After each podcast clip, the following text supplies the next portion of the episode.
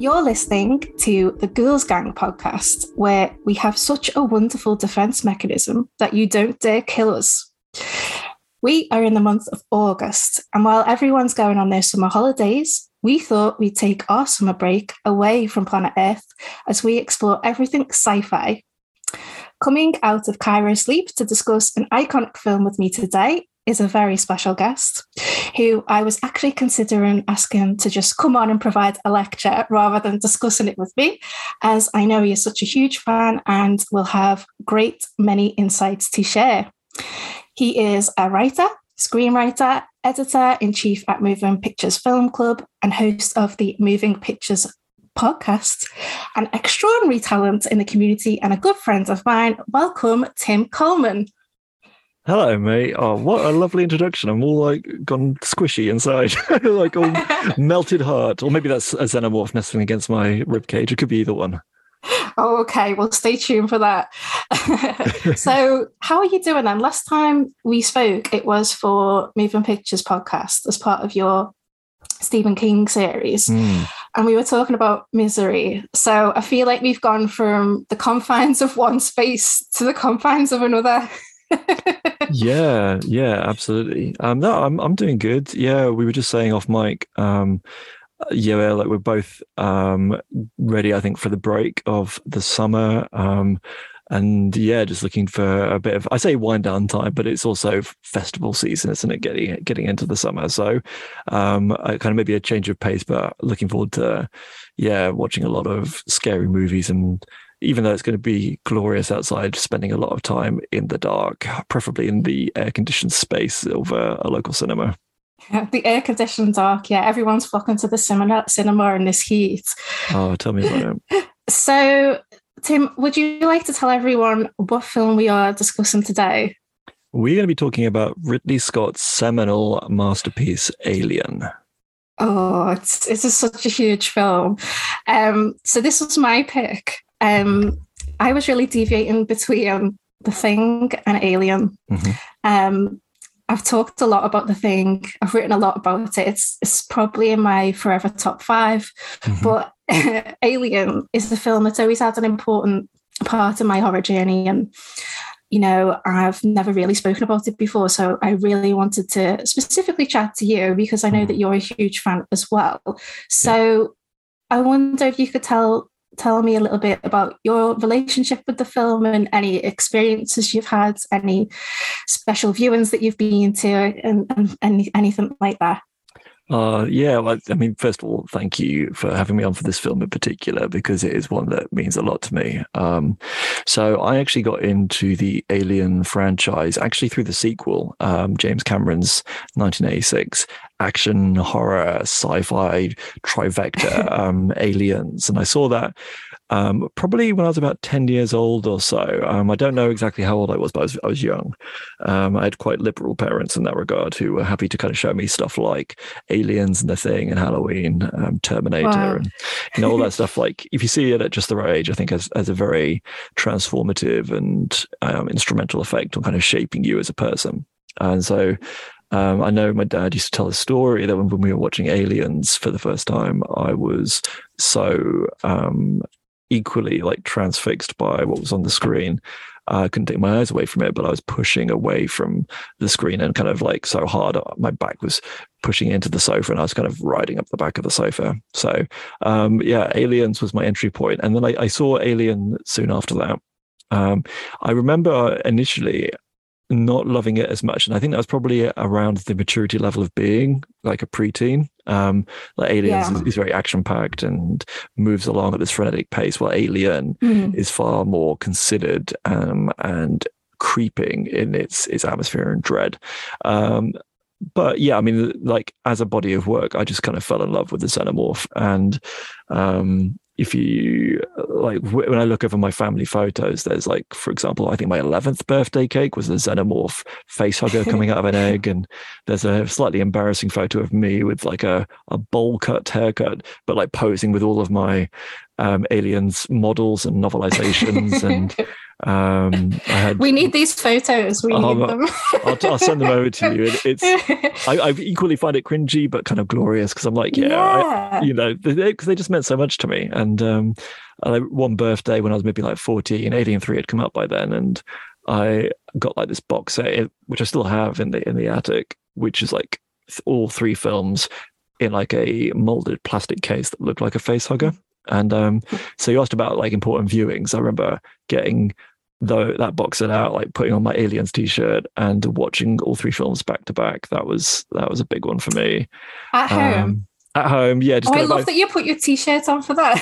Oh yeah, I mean, Aliens and Predator in particular are big for me. I even started an Aliens and Predator fan club with my friends. I would like, oh my goodness, do like a little fanzine and send it round, and I'd put like bits of trivia in it, and then I'd organise screenings where they could come and watch the films at my house, and yeah, just geeked out massively. I mean, in terms of like Alien in particular, it's definitely I've warmed to it a lot more as I've gotten older, and I think it is in some ways a more mature film, I want to say, than Aliens. Mm. I mean, I still love Aliens. It's still probably my favorite of the franchise, but Alien is something that's appealed to me more and more. And certainly another big screening for me was when Alien Covenant came out. I know Odeon were doing, I think a double bill, I want to say, of the director's cut of Alien and then Covenant. And so you kind of booked one ticket for two films over 5 hours.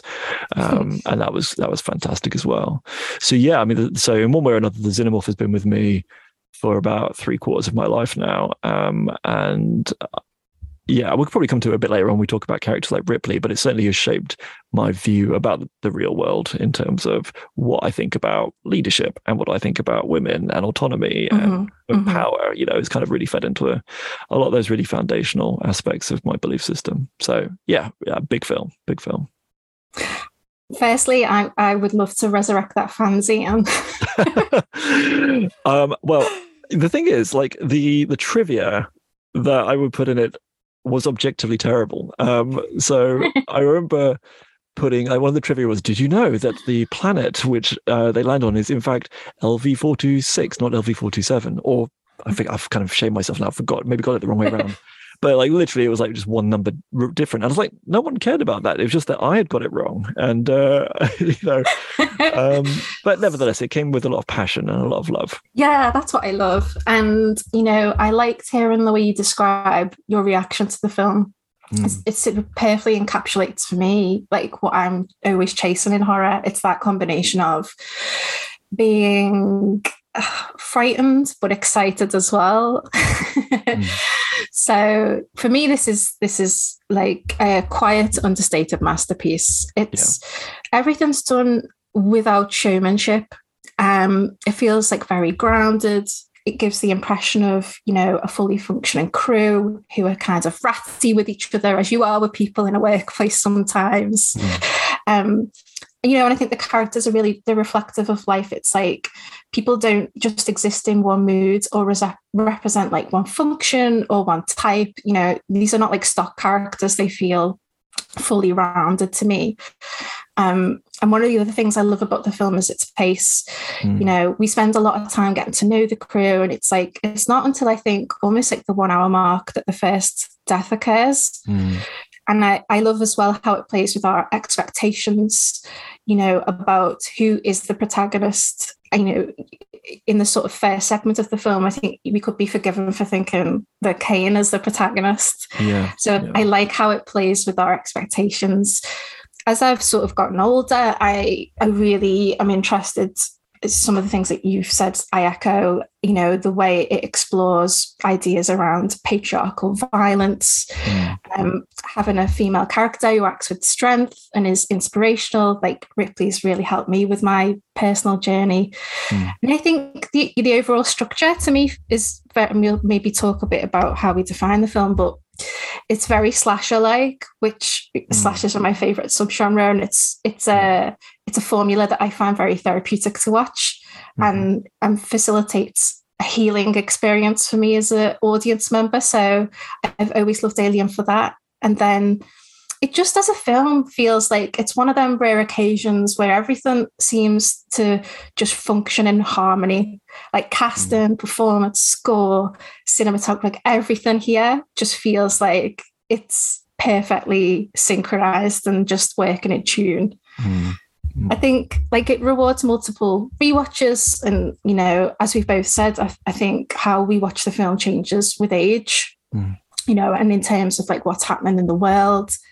Like for example, I used to just watch it and sort of go along for the ride and enjoyed Ripley as a final girl style character, but you know, I find myself coming to it now as a more mature woman with like, you know, different ideas around like threat, sexuality, you know, male power. So I like how it allows me to explore those things and where power lies and where power can be subverted. In terms of like my special, I went to a viewing at my local picture house where someone dressed up as the Xenomorph and threw like lots of gunge and sticky stuff everywhere, which was fabulous. I wish I had known in advance, so I would have like, you know, wore like a t-shirt I didn't really care about, but it was great to be. It created that really great atmosphere. And to see it at the cinema is just incredible experience. It feels like it's made, I mean, all films made for cinema, but this film feels like particularly cinematic, doesn't it? Yeah, no, absolutely. Maybe we should just touch on Ridley Scott as a director at that point, because I mean, Scott's, I think it's fair to say, has had quite a varied career. Like there's quite some absolute all-timers in there, like Alien, like Blade Runner, of course, Gladiator.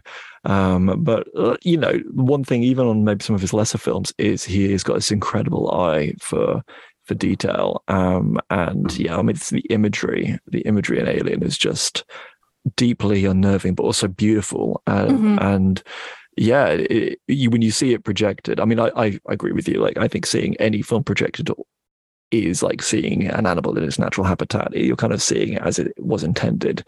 And I know when I've seen films like Alien and indeed Aliens projected, I've ended up appreciating them more than even if like I've seen them 20 plus times at home.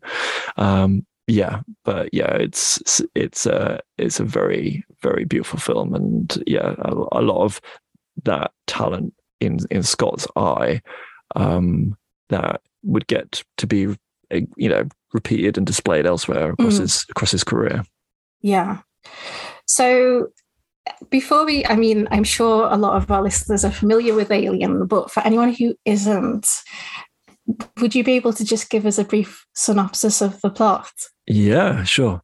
So you can read it from your fanzine if you like. Oh man, I so wish I still had a copy now. I feel maybe somewhere in like, you know, in a box of old memorabilia. But yeah, I'll do it off the top of my head. So let's see how we go. If I can kind of honor 10-year-old me.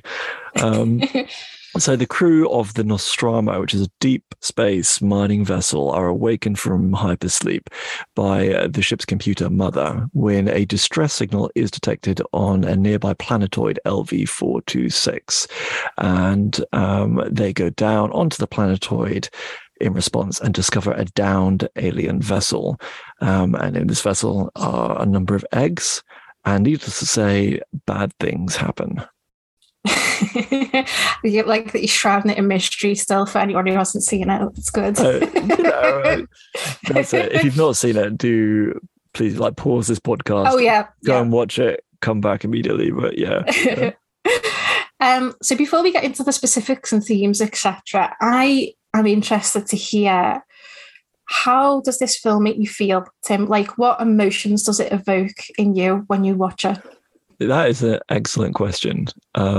And I think maybe it ties into this question about like who is the alien of the title. Because I'd always assumed, particularly as a young kid when I saw it, it's talking about the Xenomorph, of course. So like, yeah, a little bit more of the plot is that Kane, played by John Hurt, gets a bit too close to an egg, which opens up and a kind of a spider-like creature called a facehugger wraps itself around his neck and impregnates him through the mouth. And then we find out has laid an embryo in his chest, which then erupts later into the titular alien or the xenomorph, which then eats the rest of the crew.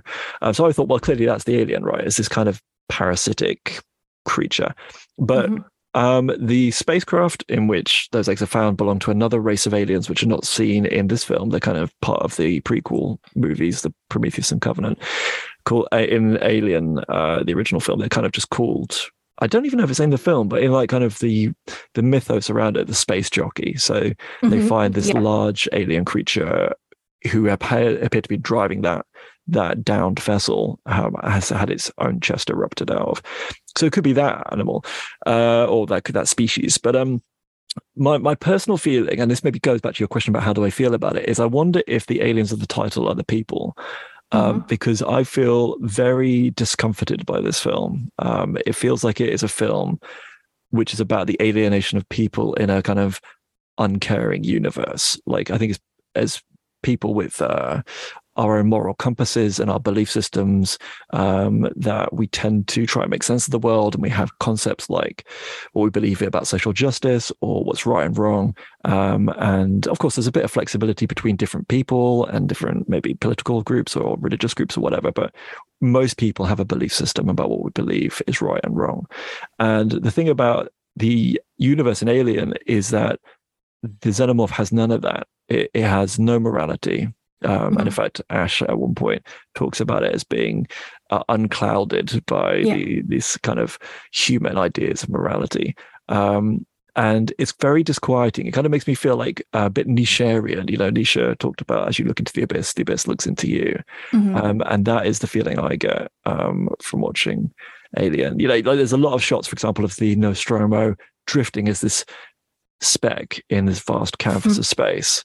Even though it's a huge vessel, it's tiny, and you constantly feel like, actually, we are the trespassers here. We are the aliens in the natural habitat of the xenomorph. Yeah, it's. I see. I wanted, before we got into it, just to hear sort of more from an emotional point of view how the film makes you feel, because for me, I find it a very calming film. Oh wow! Okay.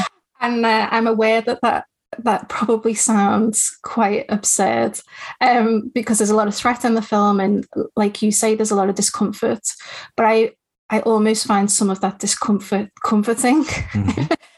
I think it's because I'm experiencing it within the safety of a film. Yeah. So like when put in opposition to the discomfort of real life, to watch it fictitiously, to me is actually, I find it quite soothing.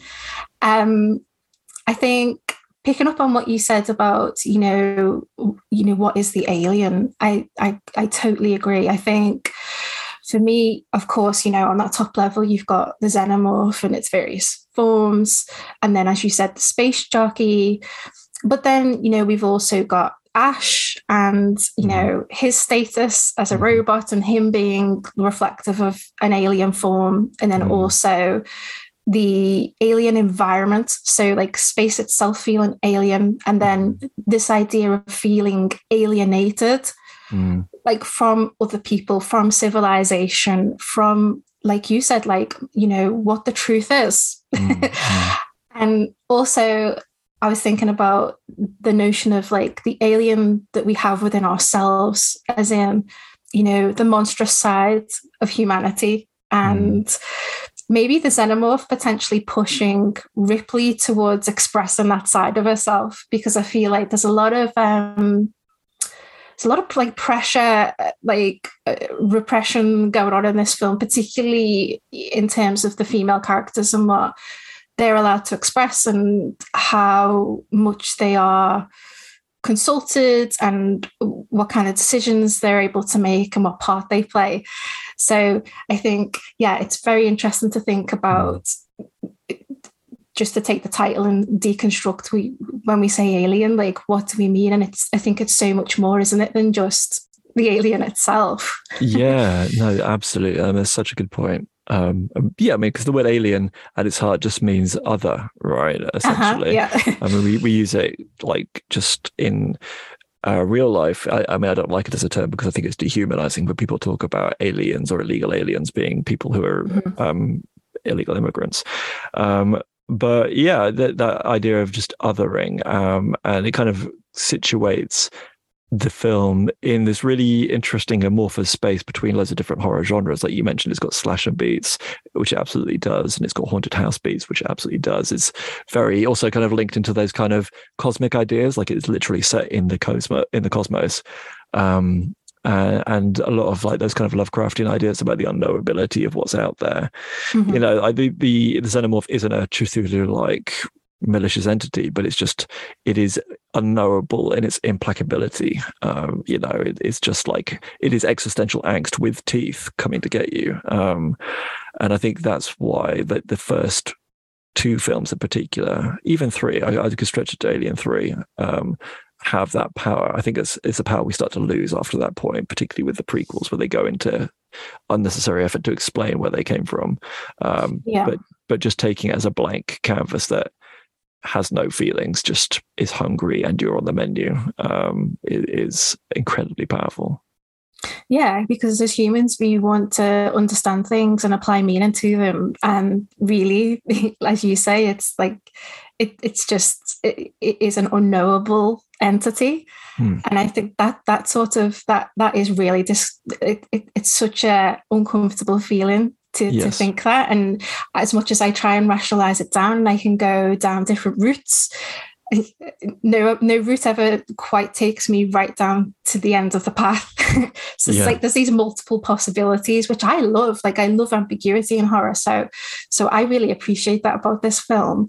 But yeah, I liked how you talked then about like the definition of the film. It's like, this is so many things. Like I picked this under sci-fi, but really when I think about it, you know, I do think about it more in terms of, firstly, like I think about it, it's got elements of the slasher, it's got body horror, it's got psychological horror. It's famous for having that haunted house like theory applied to it as well. And I was thinking, this film is as mutatable as the Xenomorph in terms of its definition. 100%. And like, so I think the best films, not just horror films, but films in general, are those which eschew like a really easy read of genre. I love stuff which is transgressive in terms of audience expectations and defies being put in a box. And I think, the thing is about Alien is like it kind of blitz between all of those, and all of them kind of complement one another. You end up with this really thrilling like fusion food of very upsetting horror beats, and I'm here for it.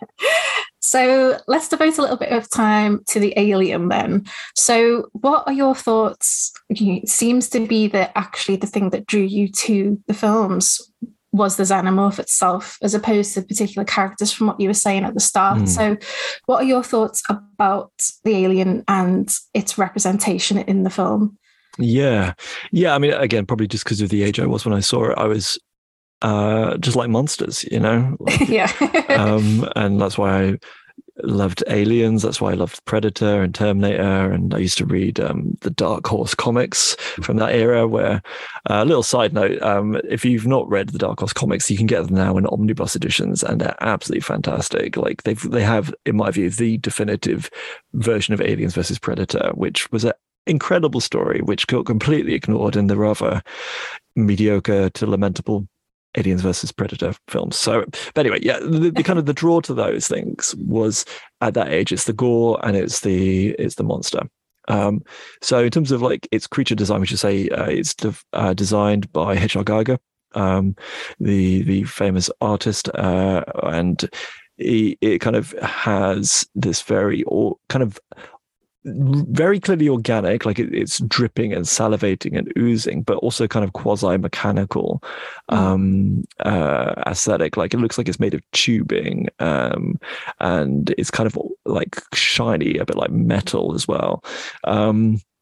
And something I didn't pick up on as a kid, but like it's kind of fairly obvious when you come back to it later on, is the sexualized image that goes with it. Like we mentioned slasher films a couple of times, and slasher films are famously a very sexual subgenre of horror, because not only do they have a lot of sex in them, but like it's about normally beautiful teens or beautiful 20s getting penetrated by a killer, and normally as punishment for sex.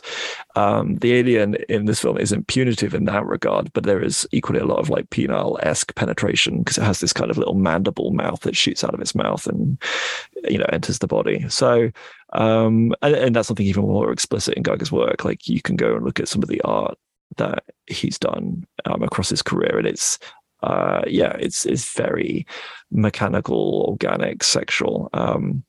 So all those ideas are kind of in play right from the beginning.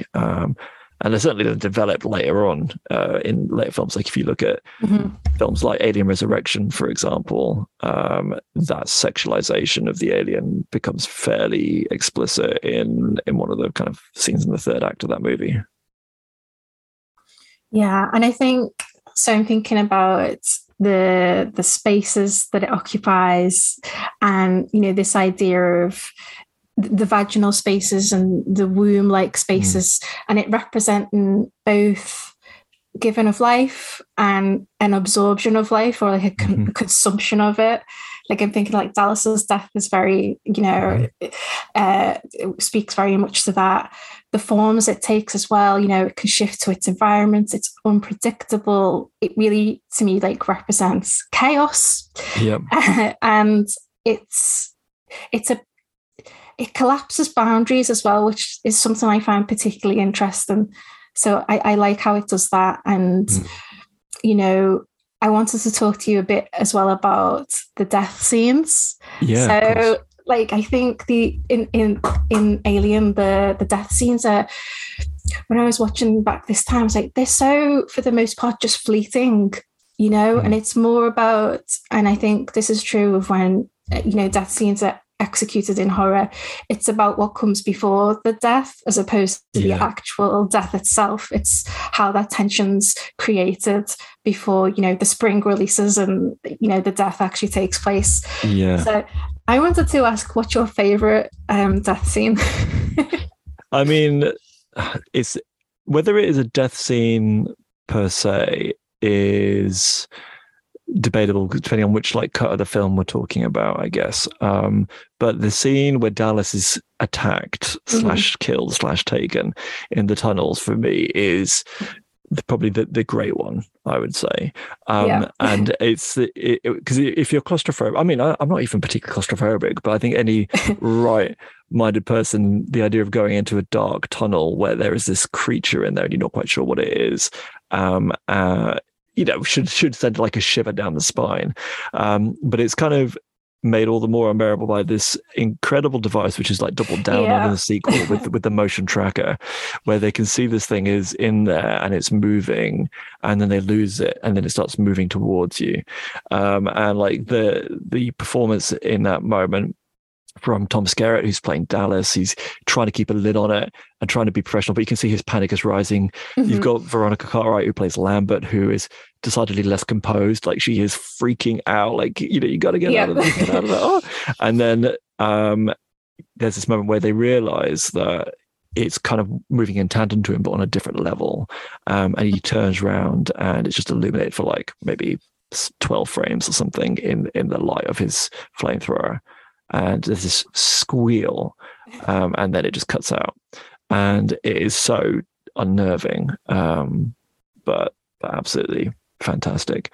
The reason I kind of said I'm not sure if it's a death scene is in the director's cut of Alien, there is a deleted scene that's restored where Dallas appears cocooned within the Nostromo later on, and you know that maybe, you know, you can argue whether that should or shouldn't be in the finished film. Obviously it wasn't in the theatrical cut, but it's probably helpful having it restored in a way, because it kind of ties it in with the cocooning in the sequel. But yeah, I mean, as a sequence of an alien attack, that moment is for me pretty unparalleled. Yeah, it's an absolute masterclass in like tension and suspense, and just the juxtaposition of Dallas in the vent and, as you say, Lambert, and just watching the tracker, and oh, it's so perfect, and just having those couple of seconds of the alien, but that's all we need. So I would completely agree. Plus, it's Dallas. I do have some issues with Dallas. Okay, but yeah. So if we talk about The Company then, which is like this absent physically, but then also like omnipresence, I feel, in the film, through other people, through Mother, which is the ship's computer, you know, and almost, you know, straight away we have like that early mealtime scene where the crew are discussing like payments, and you start to get a feel of the different hierarchies that exist within the group. And I feel like the group are aware of their sense of them being a commodity, and that, you know, I think someone says our time is their time. And, you know, it happens because the company wants it to happen. So there's a sense of almost like control happening from off the ship almost. So I wanted to ask you, what do you think about the presence of the company in the film and those ideas about hierarchies within the group? No, yeah, I love it. I think it's one of those dimensions that as an adult, I've definitely appreciated more than as a kid, because there's a very clear through line, actually, through all of the Alien films, more or less, but particularly in this first one, it's really established of a like class analysis in terms of how different different social classes interact, because these guys here are blue collar workers, right? They're essentially space truckers, not to like invoke the Dennis Hopper movie, which is, you know, of that name. But yeah, they're kind of mining workers who are essentially going out to harvest resources from space. But what you then get in their interactions is that they're you know, very salt of the earth kind of people. That they're drinking beer and they're arguing around, complaining about their wages, and they're kind of like having the kind of normal conversation that you would expect if you were working in like as a deep sea miner here on Earth, or a coal miner, or like, you know, any other industry where you might go out there to kind of harvest natural resources. So I love that stuff. And then the company, the fact that it is this kind of entity which we never, in this film anyway, never actually see any human company reps apart from Mother and apart from Ash, really, who is revealed to be an android in the last act. I find it endlessly fascinating, and it kind of speaks a lot, I think, to the dehumanizing effect of capitalism. Like the company, the one who wake them up from hypersleep, send them down onto LV426. And then later on, we find that there have been instructions given that they kind of knew there was something down there, and they have now assessed that creature, the alien, the xenomorph, is the thing that they want, and the crew are now expendable. I think the phrase is all crew expendable, all other considerations secondary. And yeah, it's a brutal but quite truthful portrayal, I think, of the logical conclusion of neoliberalist capitalism, which puts profits above people. And yeah, I think it's a fabulous bit of satire in amidst the bloodshed.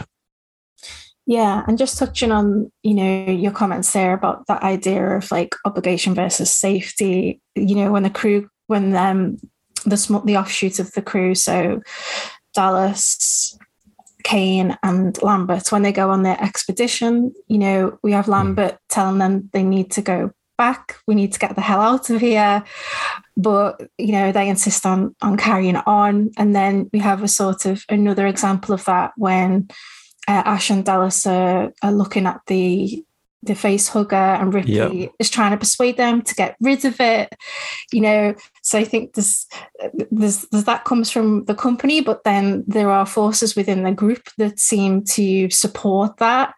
And I think, of course, you know, this is like a working class group, but I feel that within that group, you know, we've got people of colour, we've got women who all seem to really come slightly lower down in the pecking order than what I would call like the powerful white male. And I would, you know, I put Dallas and Ash and Kane in that category. Like, these are characters who we see discussing things, making decisions.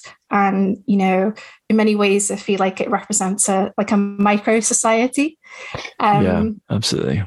Yeah. And I think, you know, in terms of like status and power, Brett and Parker, you know, make requests for like their equal pay. And I think it's interesting that they occupy the lower parts of the ship, because that to me reflects their status within the group and, you know, from the company's perspective as well, you know, like in the sort of, in the real world, like though the working class, like Brett and Parker, they also have power. And I like that they have an awareness of that, you know, like they are the ones that ensure that everything is running smoothly. The foundations are there.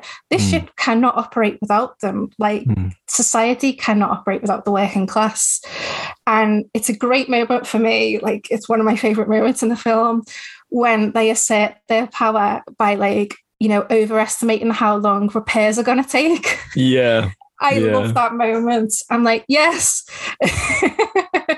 So I think like this, you know, work's going to take 17 hours and they're like, tell them it's going to take 25. And I'm like, they're just using what little power they have. Yeah. So I am totally down for Brett and Parker. I think it's interesting as well, like that Ripley is the only one that enters into that lower part of the ship where Brett and Parker are. And in crossing that boundary, to me, it really speaks to the fact that she views them as equals to herself. Yes. Yeah. Yeah, no, that's a fantastic point. And I think with Ripley as a character, it's worth talking, I guess, when we're talking about the kind of classist analysis of the world of Alien and the crew of the Nostromo. Of course, like as with all kind of different identifiers, they're all intersecting with one another. And so there's a big thread about gender analysis of Alien, which we're probably going to come to in a moment. But it's interesting to me that Ripley as a woman is able, like you said, is able to kind of connect and identify with Brett and Parker, even though they don't really respect her loads. Like they're quite lippy with her. Yeah, but she does go. She gives it back though, doesn't she? As well. Yeah, but that's kind of who she is as a person. Like she's somebody I think of a deep integrity who is a natural leader, and she doesn't care who you are or your social standing or whether you're white or black or man or woman or whatever.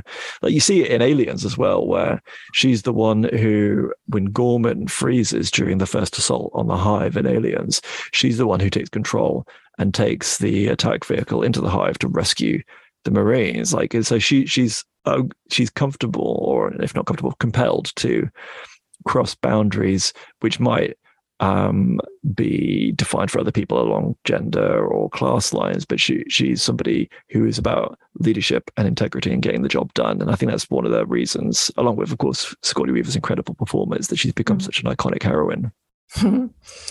Yeah.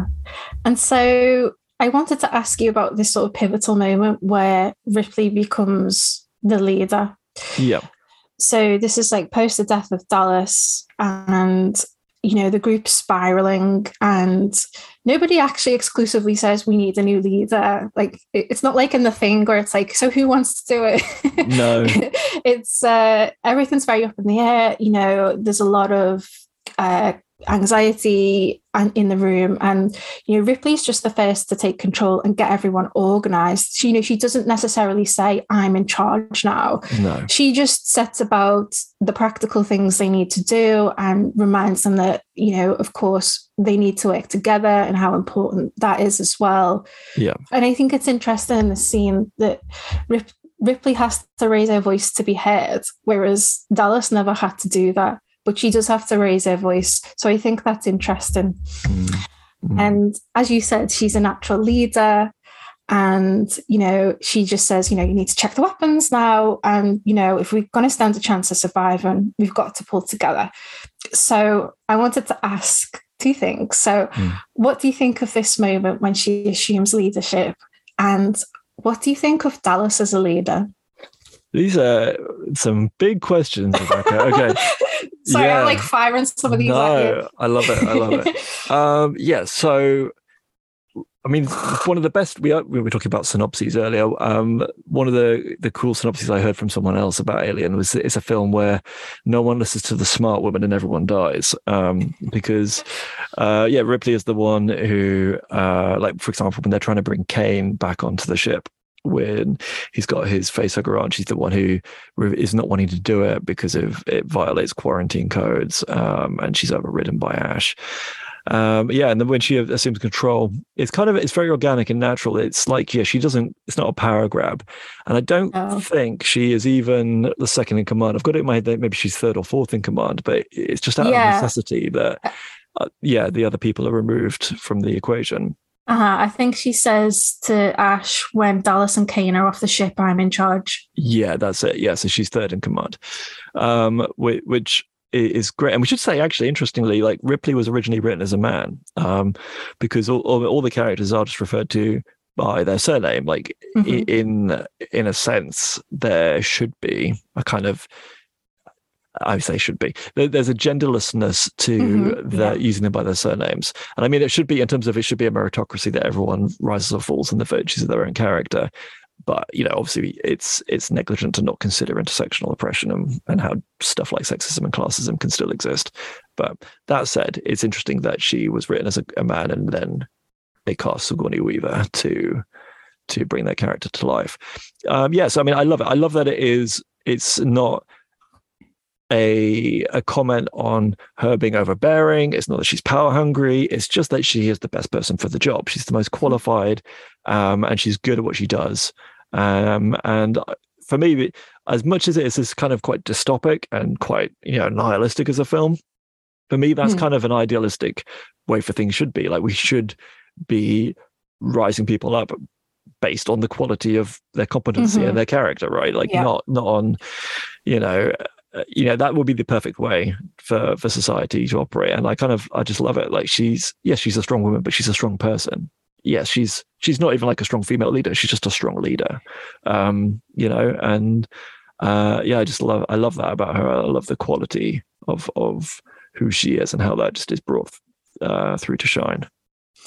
And what about Dallas? Yeah, so Dallas, I mean, you kind of alluded that you didn't feel so warmly towards him. For me, like, Tom Skerritt's performance is very warm and likable to me anyway. But I feel like he's somebody who perhaps is a decent captain, but lacks enough wisdom to see when they're in danger, Like, the reason he wants to bring Kane back onto the ship, I think, is that he feels a moral responsibility to his crewmate. And I think that's laudable. Like, I think, I've got a soft spot for people who are willing to break the rules to do the right thing. And I think in his own mind, Dallas feels like he is. But I also feel like he follows orders fairly unquestioningly, which kind of that way is the road to hell in some ways. So like Milgram, who was people might be familiar with, did a psychological experiment following the Second World War to kind of ask the question, well, how did the foot soldiers in the Nazi ranks commit such atrocities? Because there was perhaps at the time a bit of a belief that the Nazis were inherently evil or subhuman, and Milgram was like saying, well, look, like, that's not the case, is it? Like, what has happened was evil, but we're not talking about something fundamentally wrong with the people per se. It was the ideological social system they found themselves in. And so, like, Milgram's experiment that he did to kind of explore this hypothesis was taking people off the street and bringing them into like a test room where they were sitting in front of like a dashboard full of like dials and buttons, and in front of them was like a glass screen, and the other side was somebody strapped into an electric chair, and they were then instructed by someone in a white coat to administer more and more voltage, to even to the point that the other person was screaming or that they would pass out. Now, of course, the doctor and the person screaming in the chair were actors. But what they found, or what Milgram found through the experiment, was that a lot of people, if not most people, will just do what they're told by an authority figure, even to the point of killing another person. And so Milgram's hypothesis was that Nazi foot soldiers, again, I'm not talking about the SS and the high command and those who orchestrated the Holocaust, but we're talking about the guards in like places like concentration camps. They were able to kind of assuage their own conscience by deferring it to their authority figures, and of course, it's completely evil. I'm not like they're off the hook. I'm just saying that everybody is under the same risk of conforming to the man, for want of a better word. I think that Dallas kind of falls into that category a bit, that I don't think he's a bad guy. I think maybe he just needed a little bit more free spirit or free thinking, which which is what Ripley has. Like, Ripley is the one who uncovers what Weyland Yutani are really up to. Yeah. So sort of leading on from that then, I wanted to talk a bit about something that I mentioned at the top of the podcast about patriarchal power and violence that's present in the film. So firstly, I wanted to touch on the dismissiveness of the female voice and the female choice in the film. So early on, when Lambert, Dallas and Kane go on the expedition, we have a sort of very worried Ripley who's realised that, you know, this is a warning signal and she wants to go after them. But Ash persuades her not to. And this really feels like an assertion of power, you know, and it's very subtle, but it may read like not too much to some people, but to me, it's a very firm, like he says it like a question, like what would be the point? But it's not really a question. It feels like a loaded sort of threat. So to me, that's like an early warning sign that I think Ripley gets onto as well. And then, you know, later on, we have Ripley telling Dallas that repairs need to be done to the ship. And he dismisses them and he calls it like a bunch of horse shit and let's just take off. But, you know, she's trying to say, you know, there's still these fundamental maintenance works that need to happen. But still, like, really not listened to. And then there's a scene after Kane's brought back on the ship where the liquid's like oozing and they're running down the decks to track, you know, how far it's going. I noticed that Ripley says, oh, it's stopping. And no one sort of, like, Dallas is there, I think Parker and Brett are there, and nobody acknowledges it. And then a moment later, Dallas says, it stopped. And I'm like, you're literally echoing it. And so I also think there's the time when Ripley wants to go into the shaft, but Dallas says, no, that's not happening. I'm going to do that. And I think you could read that as he feels as the captain, that's his responsibility. But I also read it from Ripley's point of view that at this point, I think she's looking at the leadership, and I think she's calling it into question. She definitely doesn't trust Ash, and because when she has that conversation with Dallas, where she sort of like locks the hatch on the two of them so they can have that sort of private conversation. So when she has that exchange, I think she's sort of gradually realizing that Dallas isn't going to question Ash. So I think she's looking around And my theory as to why she's volunteering herself in this situation is because maybe she's thinking, I can only trust myself at this point, and maybe I'm the only one who's capable to do what needs to be done, if that makes sense. Yeah, no, that's it. Really interesting. And so is that why you because I got the impression you weren't a big fan of Dallas. Is that why, like, things like this dismissive nature, and it happens with Lambert as well. You know, just before the first expedition, Kane is eager to go out and he volunteers. Dallas can put himself forward. Lambert's told that she's going. It's not a choice, and she's obviously incredibly nervous about that. And then later on, you know, she's trying to explain, you know, the situation that they're in. And he's like, just give me the short version. So there's like these microaggressions, I think, that are going on. So, yeah, I'd be interested to know if you have any thoughts about if you've noticed any of these things or what you think about that. Yeah, that's really interesting. And I mean, I should just be honest and say I hadn't thought of it. And I should also be honest and be like, well, I am also a white guy, so like that's the kind of thing which, as microaggressions, there's always a risk that if you're part of, like, you know, if I share a bunch of identifying characteristics with a character like Dallas in terms of my, you know, my gender and my ethnicity, for example, I wouldn't automatically be aware of them in the way that other viewers might be. So thank you for like flagging it up. That's really gonna inform my next viewing, I guess, of when I watch it. It was only this last year that I really noticed it myself. So I think it just is a testimony to the film being able to reflect, what's going on in time and space at any given moment. And because those sort of things are at the forefront of my mind, I think that's how I responded to it. Mm. Let's talk about the attack on Ripley then, via Ash. Yeah.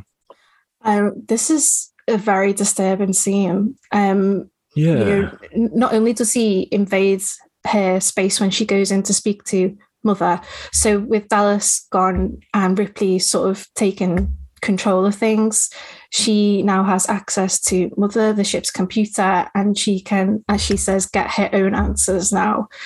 So it's, I think in terms of a suspense, it's an incredible moment when she sort of leans back and he just appears. Mm.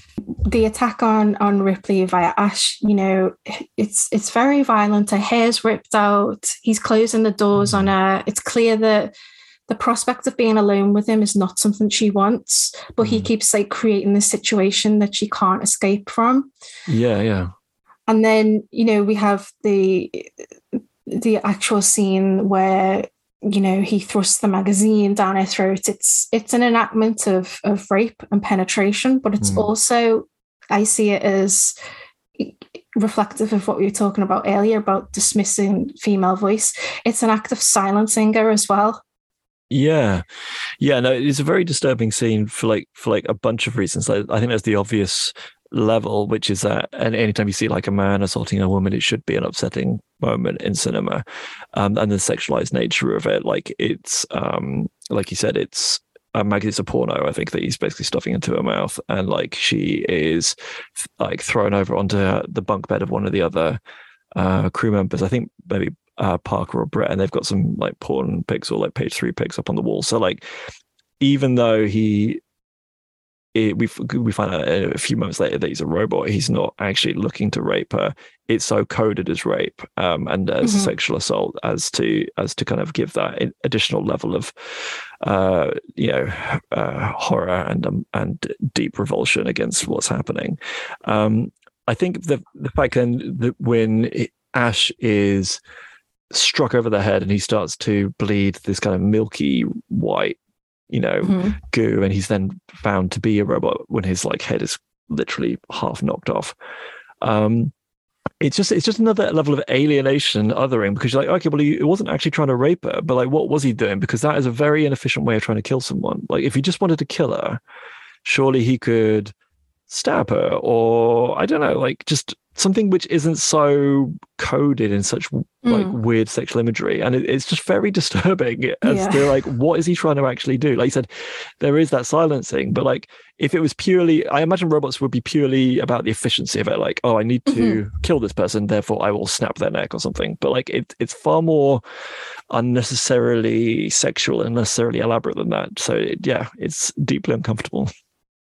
Yeah. And then what I like is that Ripley in return gets to make the ultimate power play by pulling his cord and silencing him forever. Yeah. Yeah. So yeah, I like that. Yeah. He gets what he deserves. I wanted to touch on Mother, the ship's computer. Mm. And firstly, I just want to say that any computer in sci-fi or films like on these sort of ships and things always freak me out. Like HAL in Space Odyssey, and then there's one in Moon as well. I don't know if you've seen the film Moon, but they always give me the creeps, and I never trust them. Yeah, and nor should we, based on Alien, But I think it's interesting that, I think we touched on it earlier, but we see Dallas go into Mother's room early on, and he is not able to get any answers or to gain any information that helps them. But whereas Ripley, when she gains access, she can get more answers than Dallas, including that objective of the crew being expendable and preserving life above all else. So I have a theory about Mother. Okay. That I wanted to share and see what you think. Yeah, let's go for it. So Mother then, as in, you know, the very title comes with a whole like basket of connotations, right? So, you know, mother is a nurturer, but it's like, for me, mother is not a nurturer of the crew, but of the company. So the way I read mother is that she is effectively male power in disguise. And in that sense, it's almost like the company are exploiting female titles and female roles for their own game. So it's like mother is being taken over by the patriarchy, you know, the monstrous mother who is designed to deceive the crew. It's like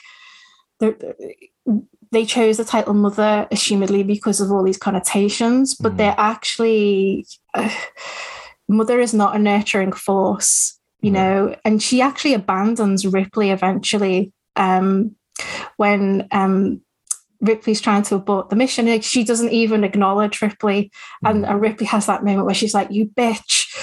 Yeah. So I feel like, you know, when Ripley's smashing up mother, it's emblematic of rejecting power and the corruption of the company and smashing that up. So I wondered what you thought about that. Yeah, no, I love that. Yeah, I mean, for me, like, mother always felt like a little bit of a straw man. Like, the name, of course, as you say, has the connotations of protection and nurturing and safety. But she offers none of those things, and she is purely a mouthpiece for the company. I guess because she's barely a character in the way that someone like Ash is, who is also a robot and is also a mouthpiece for the company, or Hal from 2001, who you mentioned as well. So I never felt much affinity towards it, but it feels like it kind of just seeds this idea of motherhood and offspring and the reproduction and the reproductive cycle as well, which is very core to the alien mythos, you know, a scene which we didn't actually talk about yet, which I probably should have mentioned about with the best death scene, but is, of course, where Kane gives birth via his chest over lunch, you know. As you do. Oh, my gosh. Which, I mean, I probably just didn't mention it because it's so iconic. We just assume that everyone thinks at that moment. But yeah, I mean, it's a film at its heart about mothering and reproduction, and that's something which is in pretty much every one of these films. You know, that's in the director's cut of Aliens, we're revealed that Ripley herself is a mother trying to get back to her daughter Amanda, and of course we have the alien queen as the archetypal mother in the second in Aliens. So for me, I kind of always thought about it as kind of part of that trajectory about motherhood. But yeah, I love what you said about it being the patriarchy in disguise. I think that's absolutely correct. And yeah, maybe puts me in mind of things like Orwell's 1984 as well, where Big Brother, like kind of invocation of familial language, but really it's a totalitarian state who want to just fuck you and kill you, basically. So you gotta, yeah, not. I guess, again, it feels like social satire, like just saying to people, remember, people might use these words to try and like assuage your misgivings, but keep your eye out because those totalitarian capitalists will chew you up and spit you out, you know. Yeah and Mother's computer room has always reminded me of the diary room in Big Brother. Okay, yeah, that is a great shout. Are you saying you'd like to see a Big Brother where they release a xenomorph or impregnate one of the house guests with a xenomorph and just let it play out? Because if that's what you're saying, Rebecca, I'm here for it. Let's do a Kickstarter. amazing. So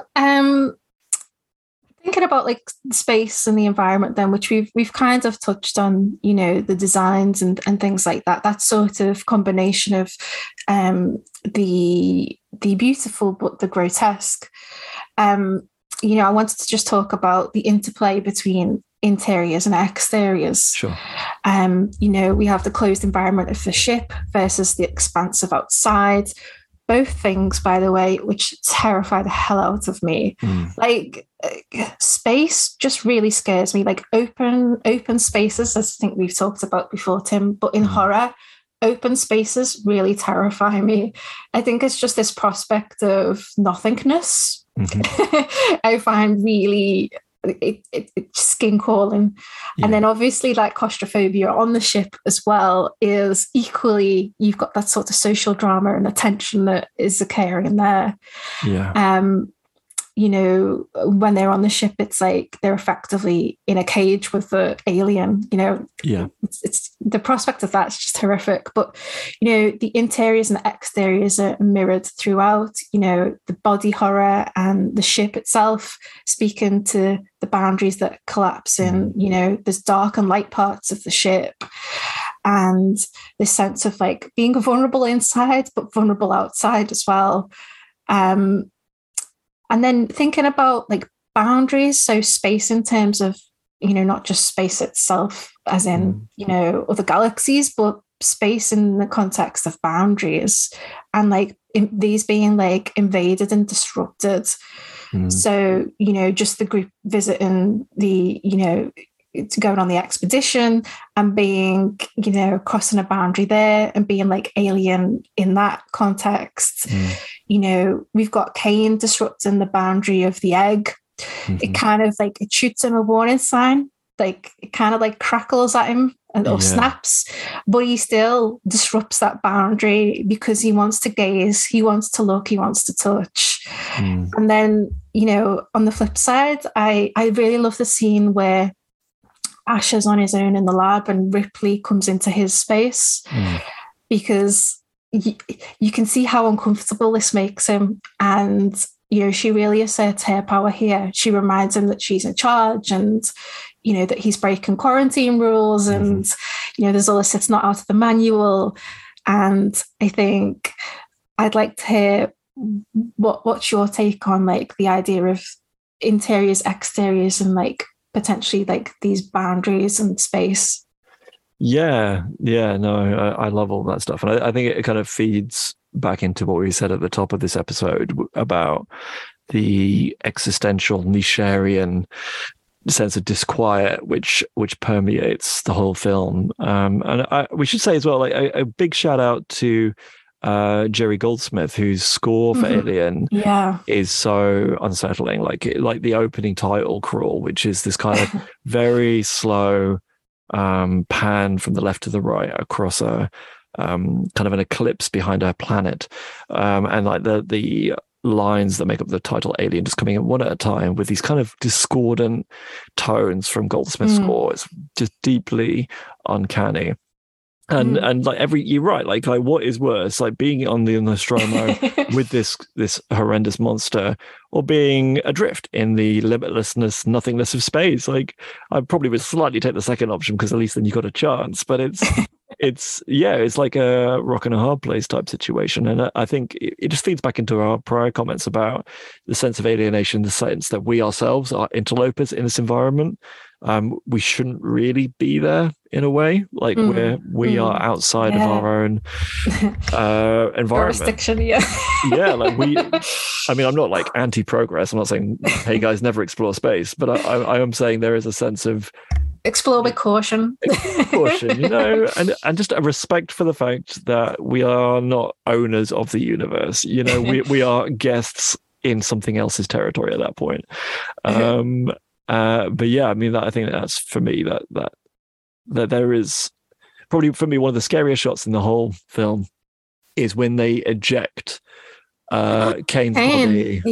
And they have this kind of quasi low-key funeral. He's been wrapped up in a shroud and they just fire his body out and he just spins off into nothingness, and you just know it's going to be spinning for eternity. That's it. And for me, it just deeply makes my heart quiver. Every time I watch it, even though I obviously know, but they get what, like Dallas I think says, does anyone want to say anything? I'm going, please someone just say something, like just something. It's so sad that nobody says anything. That's it, just to like commemorate the man, the moment, you know. but this is what I mean about it being a very uncomforting film. Like there's no comfort from beginning to end. I mean, they could have said, you know, he was a man who loved spaghetti or well, this is it, because we're not even saying it has to be like a religious ceremony, but like even like a secular ceremony is askewed because there's a sense of there's nothing to say. It's very nihilistic. So I can't believe that we've talked around it, but I kind of wanted to save the best to last. All right. So let's talk about Ripley then. Yes. So first of all, I wanted to sort of acknowledge that within the sci-fi genre, historically, women are often assistants or damsels in distress. So I think that it's great here that, you know, we've got a positive representation of a woman who emerges as the protagonist / final girl. Ripley is, to me, she's sharp-witted, she's intelligent, she's quick thinking, she's good at her job. I like that she's never placed in that space of being a hysterical woman. Yeah. She's solution-based, aware, measured. I mean, I feel like this is like, it's like the CV from heaven, isn't it? Yeah, absolutely. She's got great leadership qualities. You know, she can, as we said before, she can handle banter. You know, she checks on all aspects of the ship and she knows all the functions. Mm. So speak to me then a little bit about your thoughts on Ripley's character and, you know, why you think it is that she is the sole survivor. I mean, I love her. And she's kind of just like, I mentioned earlier, like seeing this at a young age, it really informed my view about gender and what I thought about what men and women could do. And I just kind of just really thankful to the, you know, this film and Sigourney Weaver and her performance, I guess, for like just putting that imprint out into culture of a woman who is strong and competent, and she's not a guy, you know, like she's not like asexual, like she has a sexuality. Like in the second film, for example, you can tell that she has feelings for Hicks, and there's, you know, we said there's reference to her already having a daughter in the director's cut. But yeah, she's just a competent person of good character, you know, someone who's a leader and just gets the job done and is wise and intelligent, but also doesn't take any nonsense and can hold her own corner. And she's afraid, but she's still brave when she's afraid, you know, and it just avoids all of the lazy binaries that you might put a female character into, you know, like you can be frightened without being hysterical, or you can be strong without being domineering or bossy, you know, in air quotes. Bossy is usually that kind of crap misogynistic label that gets chucked around to women with leadership skills. And so I just think it's just an incredibly well-rounded and compelling performance. And I love that in this first film, she just emerges gradually from the shadows. Yeah. Like, you know, in the first 15 minutes, you don't know that she's going to be the main character. No. But she just kind of just becomes the sole survivor. And you think at the end, yeah, you are the sole survivor because actually you saw what was happening probably before anyone else, and you made the most sensible decisions. And at the end of the day, that's what counts, you know? Yeah. I also think, you know, one of the things that my parents would always tell me growing up is to question things. It's healthy to question, you know? And I think now I'm thinking of our discussion earlier about Dallas and being too eager to just be swayed by other people. And, you know, Ripley, to me, like one of her strongest qualities is that she questions people, authority. Like you said earlier, it doesn't matter who you are. It's like her approach will be her approach. And, you know, I just love that about her. She's not a doubter. I don't mean a doubter, but she's a questioner. And I think that's a really strong quality to have. As a leader as well, you know, I think she's incredible. She leads the way, for example, when she's split off into a team of Brett and Parker. You know, she's in front of them and they're behind, and she's got the cattle prod off them. Yes. You know, I think that's a terrific scene. You know, with three of the crew left, she prepares the shuttle. And then, you know, we have that nice scene where she rescues Kat, Jonesy. And then I think we see with Jonesy seems to bring out that like more emotional, softer side of Ripley. I think it's really in those moments with the Kat that we see that softer side. And when she's like hears the screams of Parker and Lambert, and she's running down that scene where she's like running down the dark corridors, and then she's confronted with the the body is, you know, she doesn't allow it to phase her. She just swings into action, you know. Yeah. She's totally alone, except for Jonesy. But she's, like, running off adrenaline, you know. Mm. So, like, what do you think about those sort of final moments just after sort of the death of Parker and Lambert? Yeah, I just think it does an incredible job of balancing the natural emotional reactions that any sensible person would have to those situations, which would be panic and feeling incredibly afraid. But with, she never compromises her agency. Like, she's not one of the, like, dumb characters that you might get in a slasher film who's running around just screaming, waving their hands. She's got a job to do and she's going to get it done.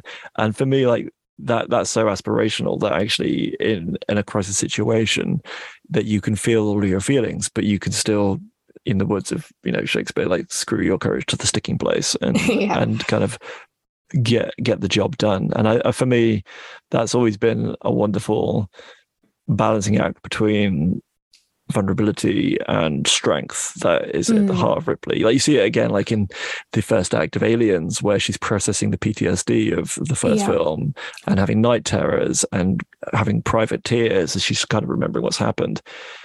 But when the rubber hits the road and they get, you know, with the Marines in LV426, she is the pillar of strength as all the hardened Marines fall to bits around her. And I just love her for her, I think. And she's incredible. So just when we think that we can't take any more, and we're, like, almost entering this, like, faux catharsis, you know, we've got this, like, false relief. So we've got the exhale moment. Yeah. She's hugging Jonesy. So she's on the shuttle. She's hugging Jonesy. She's telling him it's all going to be okay. And I read this as, like, it's really self-soothing. You know, she's telling herself it's going to be okay, but the cat's just there as, like, a conduit.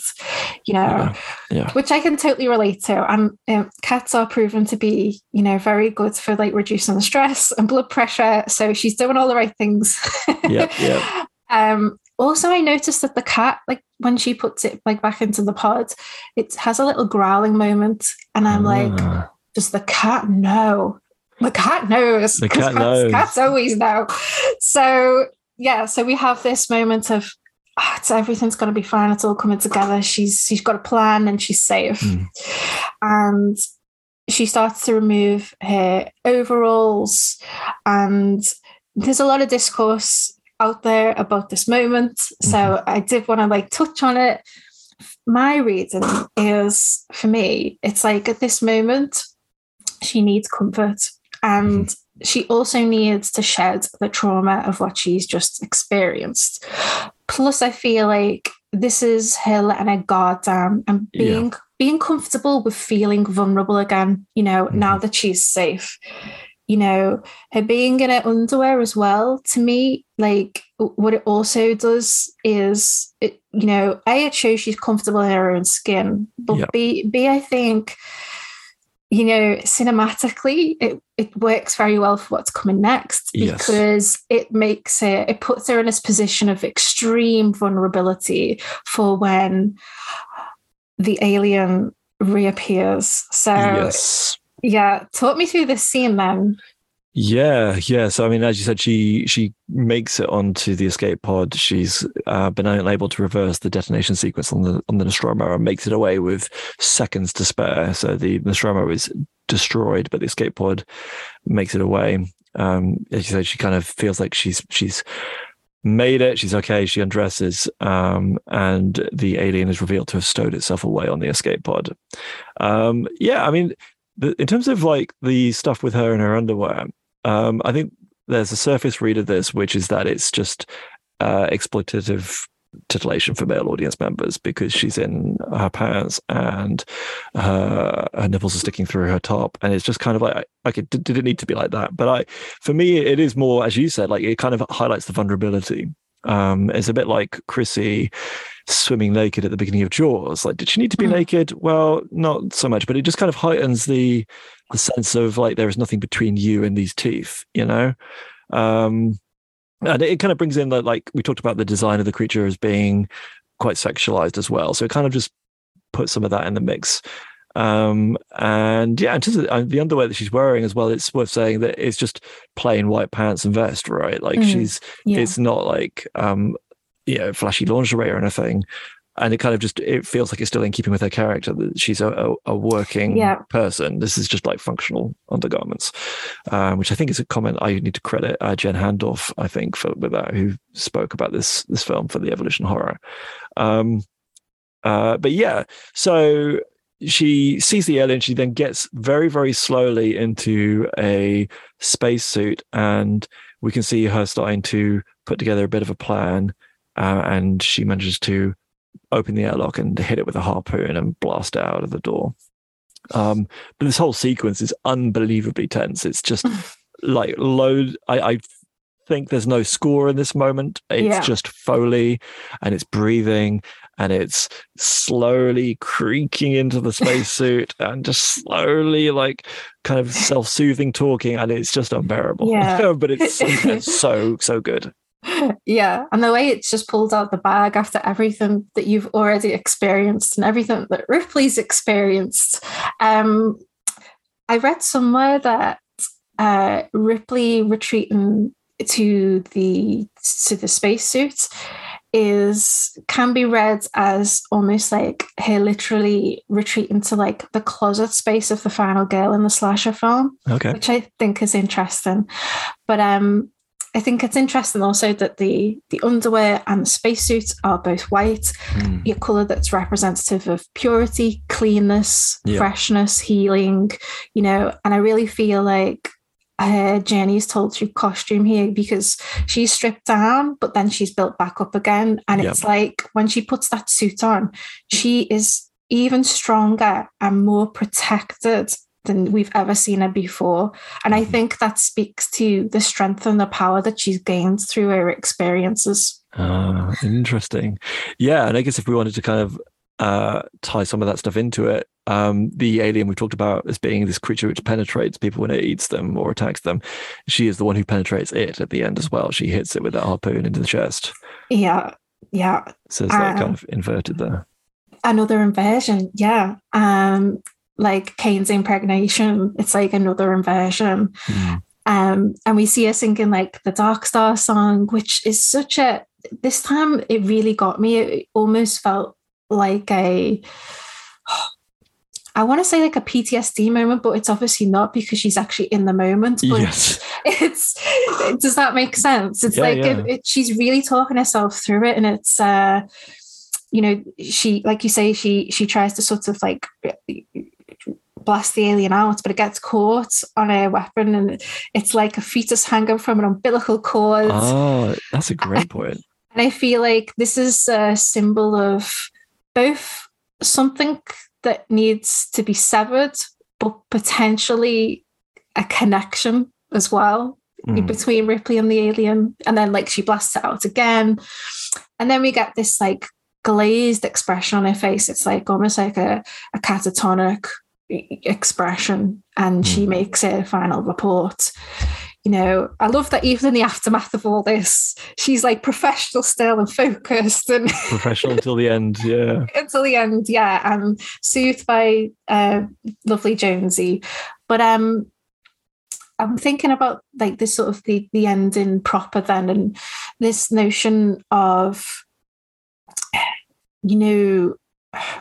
it being a cyclical film, which didn't strike me before, which probably it's completely my fault, but she ends where she began, in Cairo Sleep.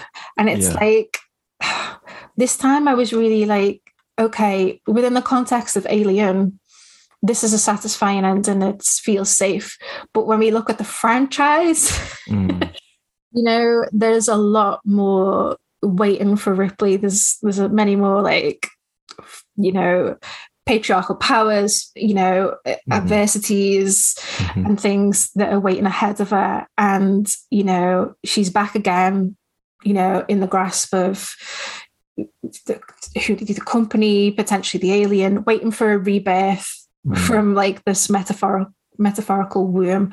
So I wanted to know, like, what do you think about the idea of the cyclical ending, and within just the film of Alien itself, do you think that that's a cathartic ending? And then, like, be within the sort of context of the franchise, how do you read it?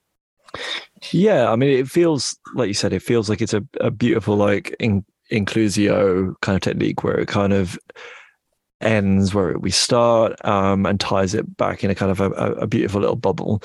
I think it's interesting the use of hypersleep as a bookending device, because that's what it also takes place in the second one. Like the second one begins with her being recovered from the Nostromo's escape pod, and then it ends with her, Hicks, Bishop, and Newt going back in hyperspace aboard the Sulaku. And then the third one begins with her being awakened from the Sulaku, and it ends with her, spoiler, being confined into eternal rest, but like a slow push in on the Sulaku escape pod with the lines from the end of the first film playing over it. And of course, there's Alien Resurrection, but that I tend to think of as the film of which we do not speak, because I don't like that film very much. But yeah, no, I think it's really interesting. There's loads of, things you could say in terms of it being representative of this, of womb-like safety, you know, like you being snug and safe and tucked away, and that, you know, being able to dream as well. In the second one, Newt says to Ripley, "Can I dream?" "Yes, honey, you can dream." So yeah, for me, it's a beautiful, like, emblem of safety and rest. And like you said, she's got a cat on her lap, so like what could be more cozy than that? So I think that just about wraps up our discussion. Was there anything else that you wanted to mention or to chat about? So the only thing I'm going to mention, and I kind of wish I prepared this at the very beginning, but I wanted to flag up perhaps the greatest synopses for Alien that had ever been written. And you may be familiar with this. I understand it comes from a Hong Kong bootleg DVD. And so this is the official synopsis of Alien. Spaceship people get up from sleeping coffin and have eat. Computer woman finds strange noisings on planet, and astronauts go to seeing. Astronauts find big elephant man, who dead, then find too many egg. Astronaut is possessed by egg demon, and new egg demon is come from eat bad noodle. Seven friends and cat all try to find egg demon before spaceship go home, but it's hard working. Who will life to escaping? Who is bad milk robot? Scream not working because space make death. I mean, bad milk robots. Oh yeah, sorry, bad. I fluffed that line. It's bad milk blood robot. But even so, even better then. Even better. We've got to put this in the zine. That's it. I mean, I feel like I'm going to resurrect that zine now. It's kind of it's fanning the flames of passion once again. We need an anniversary edition. Yeah, well, I was saying, man, it must be about 30 years ago. I'd last do it. But, if anyone wants to have a really amateurish zine on an old 1990s kind of word processor, hit me up and I'll see what we can do. I miss those where they're photocopied and half the content's off the page. Oh mate, seriously, this was back in the day, before I think Microsoft Word wasn't even a thing. It was, I forget even what it was called. It's a word processor where it was black screen but green writing, so proper, very much like the tech in Alien, really, So I just wanted to give two further recommendations to listeners if they're interested in reading a bit more around Alien. There's a fantastic book called Alien Woman: The Making of Lieutenant Ellen Ripley. That's by Zemina Gallardo-See and C. Jason Smith. That covers all the films from Alien to Alien Resurrection. And then Barbara Creed's The Monstrous Feminine has a chapter on horror and the archaic mother in Alien. Amazing. So, Tim, I'm sure everyone is keen to know where they can find and follow you. And please tell us what's up next on your creative slate.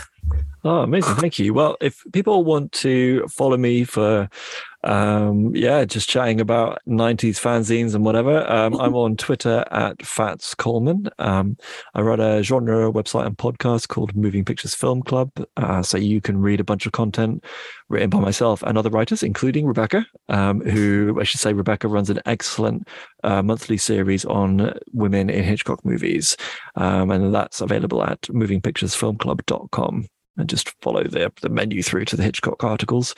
We also have a podcast for Moving Pictures, which comes out at least once a month. And we're recording this in July. So our episode for this month is on J-horror and Hideo Nakata's Ring. So if that is your bag, do get in touch and check it out. Great. As for me, I'm currently finalising edits for Here at Screen Volume 2, which is going to be incredible. We've got some amazing contributors. I have an essay in Volume 1, which might be of interest because I go into quite a lot of detail about my relationship with Ripley. You can visit hereatscreen.com for more details about those publications. I recently released a pocket book called Mums and Sons, which looks at familial relationships in horror. That is available at Plastic Brain Press. You can visit them at Brain Plastic on Twitter or find them online, and they are at plastic-brain-press.com. And I also hosted a panel for Ghouls Magazine on motherhood in horror with a lineup of incredible guests. So if that's of interest, you can head over to our YouTube channel to check that out. Don't forget to find and follow Ghouls Magazine on Twitter at GhoulsMag and visit ghouls magazine.com for all the latest editorials, reviews, and more. Thank you to everyone for supporting Ghouls. It means the world to us and it helps to keep us alive. I hope you've enjoyed being with me for this episode of the Ghouls Gang podcast.